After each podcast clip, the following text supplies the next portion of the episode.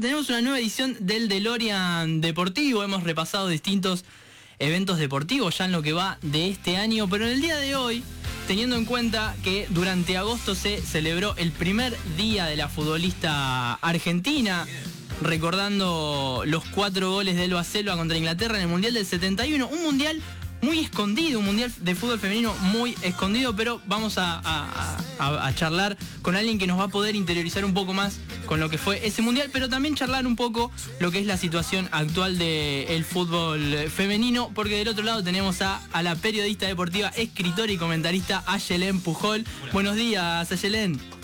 Hola, ¿qué tal? Buen día, ¿cómo andan? ¿Todo bien, vos? Bien, bien, muy bien. Acá ya, ya de sábado por la mañana arranqué muy temprano, así que estoy ya con pilas, ¿eh? No me, no me enganchan dormida. Buenísimo. Pero aparte, me imagino que con ¿tenés partidos? ¿Comentás partidos hoy? Sí. No, no, ah. hoy, hoy no me toca, hoy no me toca porque no, no hay fecha del fútbol femenino, va a haber el fin de semana que viene, así que eh, bueno, no suele pasar, pero tengo el, fin de semana libre. Mira, y justo te venimos a molestar el, fin de semana que vos tenés libre. No, no pasa nada. Eh, ya, que está, te pregunto con respecto a esto, ya van las primeras fechas en las cuales eh, el torneo de fútbol femenino tiene la transmisión de, cada uno de, los partidos. ¿Cómo estás afrontando esta, si bien ya venías comentando vos partidos antes del, del fútbol masculino también, ¿cómo estás viviendo esta transmisión masiva de los partidos del torneo? No, con, mucha alegría, eh, con mucha alegría, con, mucho compromiso también. Me parece que son oportunidades que, por lo menos las periodistas deportivas de mi generación, no pensábamos que íbamos a, tener, ¿no? Esto de relatar y comentar no parece una opción posible en nuestro en nuestros sueños laborales. Bueno, así, ¿no? Como así como jugar al al fútbol eh, no era, no parecía ser un sueño posible para las futbolistas. Creo que, que nos toca un montón ponerle nombres propios por ahí, ¿no? A, estos lugares, porque son oportunidades que, tienen nombres propios, pero que me parece que se dan en, un contexto eh, de, avances en materia de derechos en un montón de sentidos y que eso sí que no tiene nombre propio y es lo que genera que se abran precisamente estas oportunidades, ¿no? Eh, obviamente que también tiene que ver con que no, se da o estas oportunidades, estos lugares no se abren en una empresa privada en este caso, sino en un canal público, lo que muestra que hay, bueno, una posición y una postura y, y una, una convicción por parte del Estado en este caso. Eh, tomo eso que decías con respecto a, las distintas ampliaciones de derechos que han ocurrido en los últimos años y también lo que decías de, ni bien arrancar la carrera de periodismo deportivo, no quizás no visualizar eh, o no tener cerca esa idea de que la transmisión, por ejemplo, sea masiva de los partidos. Digo, han sido eh, estos últimos años bastante fuertes en cuanto a la ampliación de derechos en el fútbol femenino, ya sea por la profesionalización, por esta transmisión masiva de los partidos. ¿Cómo estás afrontando esto y, cuál crees que son los pasos a seguir? ¿Por ahí más próximos o, algunos que por ahí se ven más lejanos? Es difícil establecer como una especie de GPS que te lleve, ¿no? Que tenga una ruta y que digas quiero parar en esta parada, quiero parar acá, quiero parar. Em, yo creo que es, de hecho por eso a veces nos sorprenden los avances porque no, no lo esperábamos y sin embargo se van dando. Lo, que sí se ven son, bueno, todavía muchas desigualdades, que creo que a medida también que, los, feminismos nos van enseñando un montón de cuestiones y, nos van haciendo más fácil eh, ver esas desigualdades y que todavía vemos que los medios de comunicación tienen en su mayoría varones, que hay una mirada eh, del deporte no machista, muchas veces eh, homofóbica, muchas veces transfóbica, eh, que no que no cuenta, ¿no? que no contempla la perspectiva de género. Eh, creo que todo eso sigue sucediendo, no es que esto ya modificó estructuras. No llegó el fin del patriarcado, podríamos decir, ¿no? Eh, haciendo un chiste también al presidente de nuestro país. pero mm, pero bueno, sí que hay, hay un montón de, avances que me parece que, va a ser difícil que, que tengan vuelta atrás, ¿no?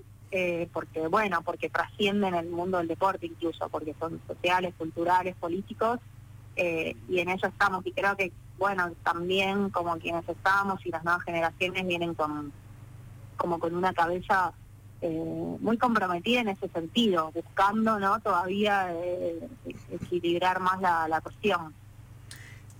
En, ese, en ese, mm, te tomo esto último que decís en esto de equilibrar, ¿no? ¿Y sienten un poco de, de, presión de, de, hacer las cosas bien en ese sentido? Más que no, no es presión, es como si mm, eh, la por ahí el compromiso de, bueno, yo creo que no las oportunidades no aparecían no por una cuestión de capacidad, claro. parece a mí. Eh, entonces, ¿no? Como a veces también aparece, no creo que no hay que caer en esa falsa dicotomía, ¿viste? Que se instala de quiénes son mejores, las mujeres o los varones, ¿no? Em, yo creo que, bueno, eh, estaba como establecido que las mujeres o las lesbianas o las personas trans no podíamos hacer esto con una suposición supuesta de que no lo hacíamos mal o que no sabíamos y bueno, que eso se está demostrando que está en discusión. Incluso antes de nosotras, no sé, en, los, medios hegemónicos y en las empresas periodísticas privadas, los programas de, fútbol eh, tienen pocas compañeras, pero también quienes están muchas veces demuestran, eh, no sé, mayor formación, mayor solvencia, más análisis o incluso hacen más periodismo que quienes los varones que sí están. A mí me pasa, no sé si a ustedes les ocurre, pero cuando mirás ESPN y la mirás a Morena Beltrán en un programa rodeado de un montón de, periodistas y de futbolistas, y la verdad es que su capacidad de, análisis y demás eh, eh, termina mostrando que, bueno, que está en un lugar diferente al de sus compañeros, me parece. Sí, sí, sí. deja en evidencia también eh, que hace otro periodismo.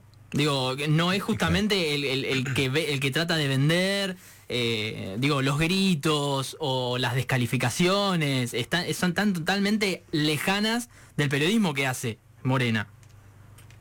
Sí, o hace periodismo, diría yo, ¿no? Porque analiza, porque eh, recopila datos, porque trabaja con archivos, porque eh, investiga, ¿no? Estudia eh, funciones que tienen que ver con la práctica periodística.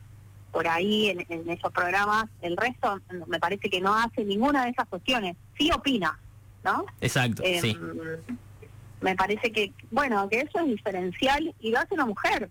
Em, entonces, em, qué sé yo, a mí me gusta, me parece que marca también una, algo distinto, ¿no? Distintivo. entonces creo que eso más que presión es la, convicción, el compromiso de, bueno, de, demostrar que el periodismo deportivo se puede ejercer desde, con otra mirada, desde otro lugar o, de la misma manera, pero y que no, es una cuestión de género.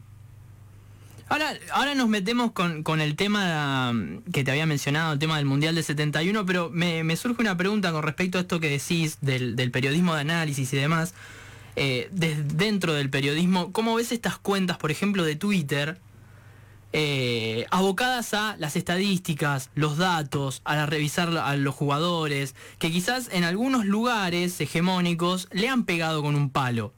Eh, al grito de eso no es periodismo o eso está por fuera yo creo que estamos en un tiempo en el que la, nuestra nuestro oficio y nuestra profesión está en, plena transformación y que bueno ahí está eh, es como el avance de las nuevas tecnologías va modificando nuestra práctica. Eh, es un proceso amplio y complejo que no solo eh, incluye a quienes transmiten por Twitch o abren una cuenta de redes sociales sino que es una estructura que modificó la comunicación. Hoy en día las deportistas, los deportistas tienen contacto directo con el público, con sus seguidores, con sus fanáticos, con los y las hinchas. Eh, antes esa intermediación, ese vínculo, eh, tenía por ahí como un canal, periodismo como un canal conductor, comunicador entre las dos partes. ¿Se entiende lo, lo que digo? Sí, sí, sí, sí si un un deportista o una deportista quería comunicar algo, conectarse con, eh, con, el público, eh, usaba los medios de comunicación para eso. Eh, hoy en día eso ya no sucede. Eh, entonces también como porque porque bueno porque tienen sus redes sociales porque pueden comunicarse por ahí y entonces para qué está el periodismo bueno eh, todas estas preguntas este, integran este proceso de transformación me parece no más allá de que haya personas que tienen sus canales de Twitch o los streamers o los youtubers eh, que pueden o no ser periodistas. Mm, yo creo que hay un, un poco y un poco no como primero estoy a favor de que existan todas las plataformas, no, no, no tengo una posición en contra de los youtubers, los streamers, y me parece que todo puede convivir, que hay nuevas formas de comunicación que evidentemente interpelan también a sectores muy importantes. Mm, hago autocrítica, pienso que qué hacemos nosotros y nosotras como periodistas, si muchas veces no nos quedamos como, bueno, frente a estos avances, este, ¿no? Como en el tiempo, y si hay que ayornarnos a eso, respetando por ahí el labor y la esencia de cada, de cada periodista también. Eh, y bueno, también aceptar que pueden convivir distintas plataformas eh, y que por ahí, no sé, los youtubers o los streamers no hacen periodismo, pero hacen otra cosa que, que es vinculada a la comunicación. Eh, por ahí hay que volver a enmarcar que es el periodismo también, ¿no? Y definirlo. Y bueno, y hacer autocrítica, ¿no? Como que, ¿qué hacen los y las periodistas que, los deportistas eh, ya no quieren dar entrevistas, por ejemplo. Sí, no, me parece, no me parece algo azaroso que las personas que han estado en contra de ya sea de los streamers o de las plataformas sean personas que por un lado no han ingresado en esos mundos, pero también hagan eh, un, tipo de, periodismo que esté por ahí abocado a, incomodar al entrevistado o entrevistada, eh, a tratar de sacar algo, algo incómodo de esa persona, o por ahí apuntar demasiadas cosas. Creo que hay, mucho de, los deportistas que deciden abocarse para ese lado porque hay algo más ameno, más tranquilo, más charlado. Eh, no sé, pienso por ahí, por ejemplo, en, las entrevistas de Ibai con, con el Kun. Digo, vos ves a dos, a dos amigos charlando, no ves a un Kun incómodo esperando a que le pregunten, qué sé yo, por las finales con Argentina o cosas por el estilo. Sí, por, por un lado yo estoy de acuerdo con, con esa lectura en un punto y en otros no. Eh, para mí, una de las funciones del periodismo es incomodar también. Lo que pasa es que hay que diferenciar ahí una, una cosa es incomodar y otra es faltar el respeto o, eh, o dar información que no está chequeada, por ejemplo, ¿no? Eh, o, armar campañas en contra o a favor, ¿no? Como, como una cuestión tendenciosa también o que tiene como búsqueda otros objetivos que no son informar o analizar o incomodar incluso. Porque yo entiendo que sí, que los futbolistas, sobre todo en la comunicación con, nuestros streamers, hay algo de relajado, lo que vos decías, ¿no? Son amigos. Bueno, ser periodista no es ser amigo del protagonista necesariamente. Eh, y también hay una posición del ejercicio de nuestra profesión que incluye incomodar. Vos por ahí le podés hacer preguntas incómodas al protagonista seguramente lo más rico lo vas a sacar cuando lo incomodás. Eh, incomodar no es faltar el respeto, e, esa es la diferencia que marco yo, ¿no? Una cosa no es salir a decir eh, Messi es un perro, ¿no? No, porque juega, juega bien en Barcelona y mal en la selección, eh, entonces es un perro porque acá no rinde, cuando pisa Argentina no rinde porque se escribió en España. Eso no es hacer periodismo. Ahora, lo que no quiere decir que vos, si tenés una entrevista con Messi, les puedo preguntar, por ejemplo, eh, ¿cómo viviste el, conflicto que tuviste en relación al pago de impuestos? ¿Te hizo mal? ¿Te perjudicó? ¿Te pusiste nervioso? Una pregunta que seguramente es incómoda, pero que es válida de hacer. Claro. Y eso también te puede contestar, no, de eso no hablo, ¿no? Digo, como, como opción, pero sí que es el, eh, incomodar es también una de las funciones del periodismo, no es malo incomodar, lo que está mal es faltar el respeto, lo que no corresponde es faltar el respeto, generar fake news, armar campañas en contra de alguien. Eso sí no es periodismo. Eh, ahora, ahora sí ya metiéndonos por ahí en el tema para no eh, irnos mucho. Está buenísimo esto. Eh, sí, tenés razón. Yo pensaba por ahí la incomodidad como algo netamente malo, pero sí es verdad que también puede ir esa incomodidad por el lado de, lo incisivo, pero sin faltar el respeto o sin irse por las ramas de cosas que no tienen mucha, mucha importancia. Pensando ya en, lo que fue el primer día de la futbolista argentina en agosto pasado,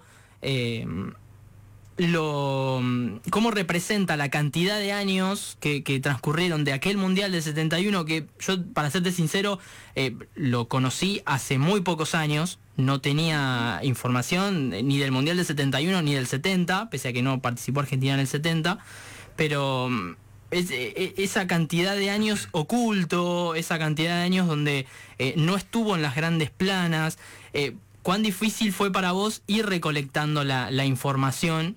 Eh, sobre ese mundial para poder contarlo en, los libros y poder eh, escribir las notas y demás. Que, ¿Cuán difícil fue esa recolección de información? Eh, fue, complejo porque, bueno, así como vos no la conocías, yo tampoco la conocía hasta hace unos años, hasta que por ahí empecé a, trabajar el tema. y la verdad es que los manuales de historia del fútbol, que tenemos y muchos en Argentina, no, no incluyen las historias de las mujeres. Entonces, eh, bueno, es parte del, proceso de recuperación de historias que se viene dando en el último tiempo. Para mí fue fundamental, en lo personal, conocer a Lucila Sandoval, que fue quien fundó eh, Pioneras del Fútbol Argentino y quien se dio la tarea de buscar y encontrar a cada una de estas mujeres eh, que jugaron el, el, Mundial en 1971 y que estaban, que, que, eran ignoradas por la historia del fútbol, ¿no?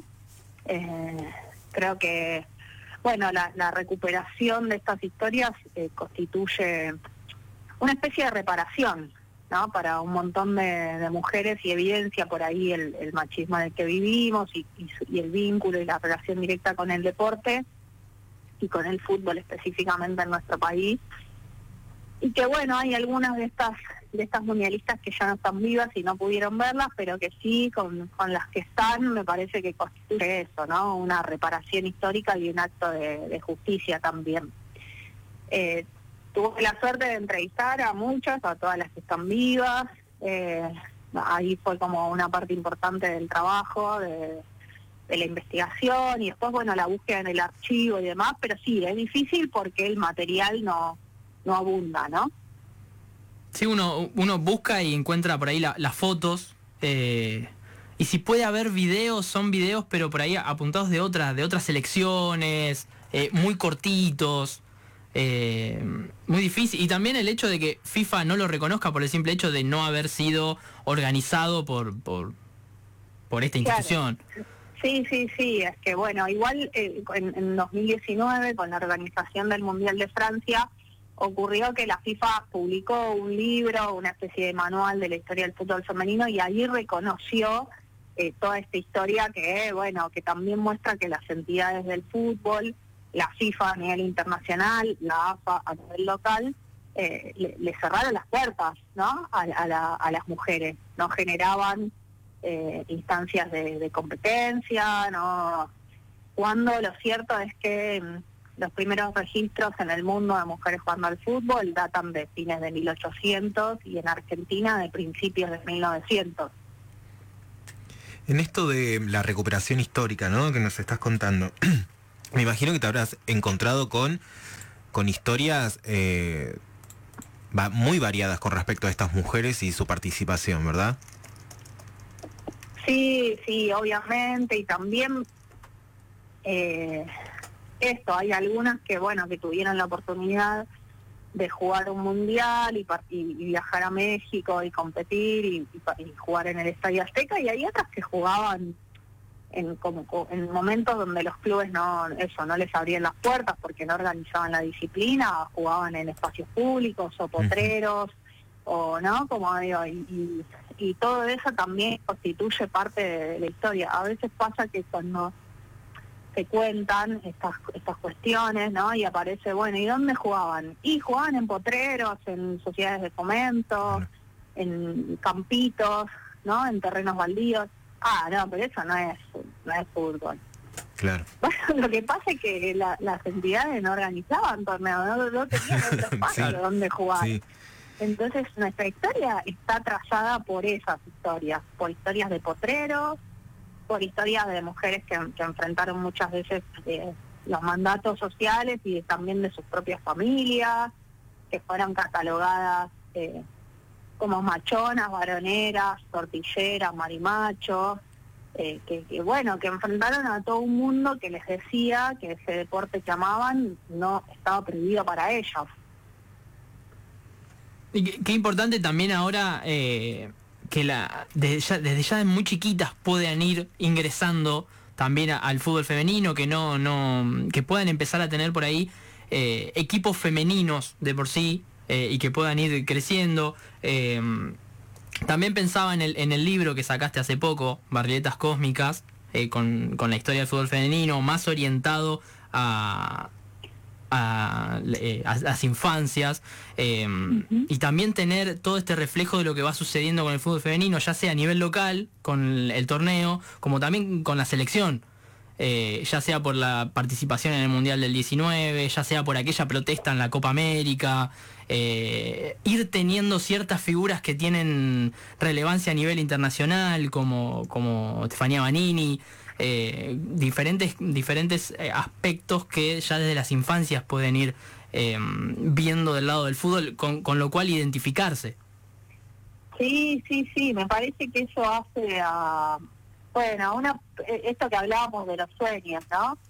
Para, para durante siglos, para muchas mujeres eh, lesbianas, personas trans, eh, ser futbolista no era un sueño posible y, esto es como parte o la gran transformación de, de los últimos años. ¿Por qué se da o cómo se genera esa posibilidad? Bueno, precisamente, ¿no? Visibilizando la historia. Eh, apropiándola también, recuperando los nombres propios de, nuestras ídolas, los, nuestras epopeyas, ¿no? Como nuestras anécdotas, eh, y teniendo ídolas, teniendo referencias, ¿no? Eh, en ese sentido creo que bueno, que hoy sabes que podés ser hincha de un equipo de fútbol y alentar a la rama femenina, eh, y entonces podés querer atajar como, no sé, como cualquier arquera del equipo de tu club, o que podés algún día jugar en la selección y que pasen el partido por televisión. Ahora, por ejemplo, con los amistosos, eh, poder tener más, más visibilización, sí. Eh, ya para, para, ir cerrando, Yelén, primero te agradezco la comunicación, que te hayas enganchado. no, por favor. Y teniendo en cuenta que hoy se cumplen 10 meses de la partida de Diego, hace un ratito hicimos, acá en el programa, una vez por mes tenemos una columna que se llama Café Veloz, donde siempre hablamos algo de, Diego. Se cumplen 10 meses, ya dentro de poquito se cumple el primer año de su partida. Eh, ¿Cómo viviste en su momento lo que fue su partida? Y un, tema muy interesante que me pareció que ocurrió fue la discusión de, cómo afrontaban los feminismos eh, la imagen de Diego. Y recordaba una nota que escribió eh, Natalia Maderna, donde se hacía la pregunta de si se puede ser feminista y maradoniana. Em, sí, la verdad que la muerte de Diego, bueno, claro, personalmente me, atravesó eh, muchísimo, porque, bueno, fue el, ídolo de, mi infancia, ¿no? Em, yo creo que, que sí, se puede ser feminista y maradoniana y que, bueno, sí, eso incluye asumir las contradicciones que eso implica, porque nadie puede negar que, que bueno, Maradona fue como tantas personas en este mundo, ¿no? Eh, machista y que fue violento y que fue agresivo y homofóbico y eh, que ejerció, ¿no? Que bueno, un tipo de masculinidad también a, mí me parece que simbólicamente su, su muerte marca un poco esto, ¿no? La diferencia o el que en estos tiempos eh, las idolatrías se dan en otro marco. Yo creo que hoy, si Maradona viéramos, ¿no? Como se vio toda su vida hiper mega eh, a los ojos de todos, hiciera un montón de cuestiones que hizo y que vimos y que mm, muchas veces se celebraron, no, no sería ensalzado a la, a la figura de ídolo popular. No sé, me pregunto si jugara hoy en el, al fútbol y por ahí tuviera alguna denuncia, como tuvo, quizá con un, con un club con un protocolo de género no podría jugar, por ejemplo. Claro.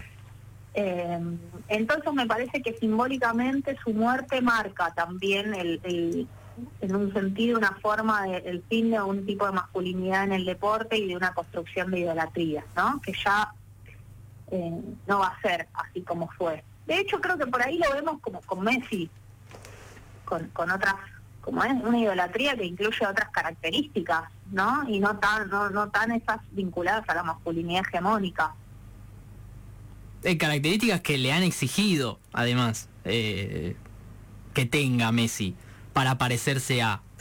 Claro, pero que nunca, no, no, no, no, no- no transó en eso, ¿no? Eh, no sé, pienso en, eh, termina la Copa América y él se, comunica con, con su familia para decirle que la AOS es un varón que en el medio de una cancha y ante los ojos del mundo expresa sus sentimientos, o que llora, o que no, no tiene, ¿no? Como esa personalidad de avasallante, soberbia, eh, pedante, ¿no? Como me, me parece que tiene otras características distintas y que quizá en eso hay algo que tiene que ver con esto de, de ser hijo de otro tiempo histórico. Claro. Claro, sí, totalmente. Claro, sí, sí, la, la respuesta, sí, la respuesta a la configuración cultural, social, política de un cierto momento. Eh, eh, bueno, te agradecemos a Yelén la, la comunicación. No, por favor. Eh, espero que te hayas sentido cómoda con, Con nuestras preguntas. con nuestras preguntas. Sí, me Eh. sentí cómoda y me sentí incómoda, lo cual eh, me, me alegra bastante también. Así que nada, eh, muchas gracias por, por el tiempo, por las preguntas, por, por la charla. Y bueno, nada, les deseo que tengan un lindo fin de semana. Igualmente, igual en-. En, este fin de libre que tenés, que, que- que estés, que la pases lindo. Ahí va, un abrazo grande. Hasta luego, Ayelén. Hasta luego. Ayelén Pujol pasó por el aire de Casi Millennial. Hablamos un poquito del Mundial del 71. Muy poquito. Al final se nos fue un poco, pero. Pero hablamos. dejó reflexiones muy interesantes, sí, me parece. sí, con respecto Al periodismo. al nuevo periodismo. Me gustó. La verdad me hizo Eh. pensar un montón en cómo, en cómo encarar ciertas cuestiones. ¿No? Eh, sobre todo cuando tenés entrevistados. Esto de.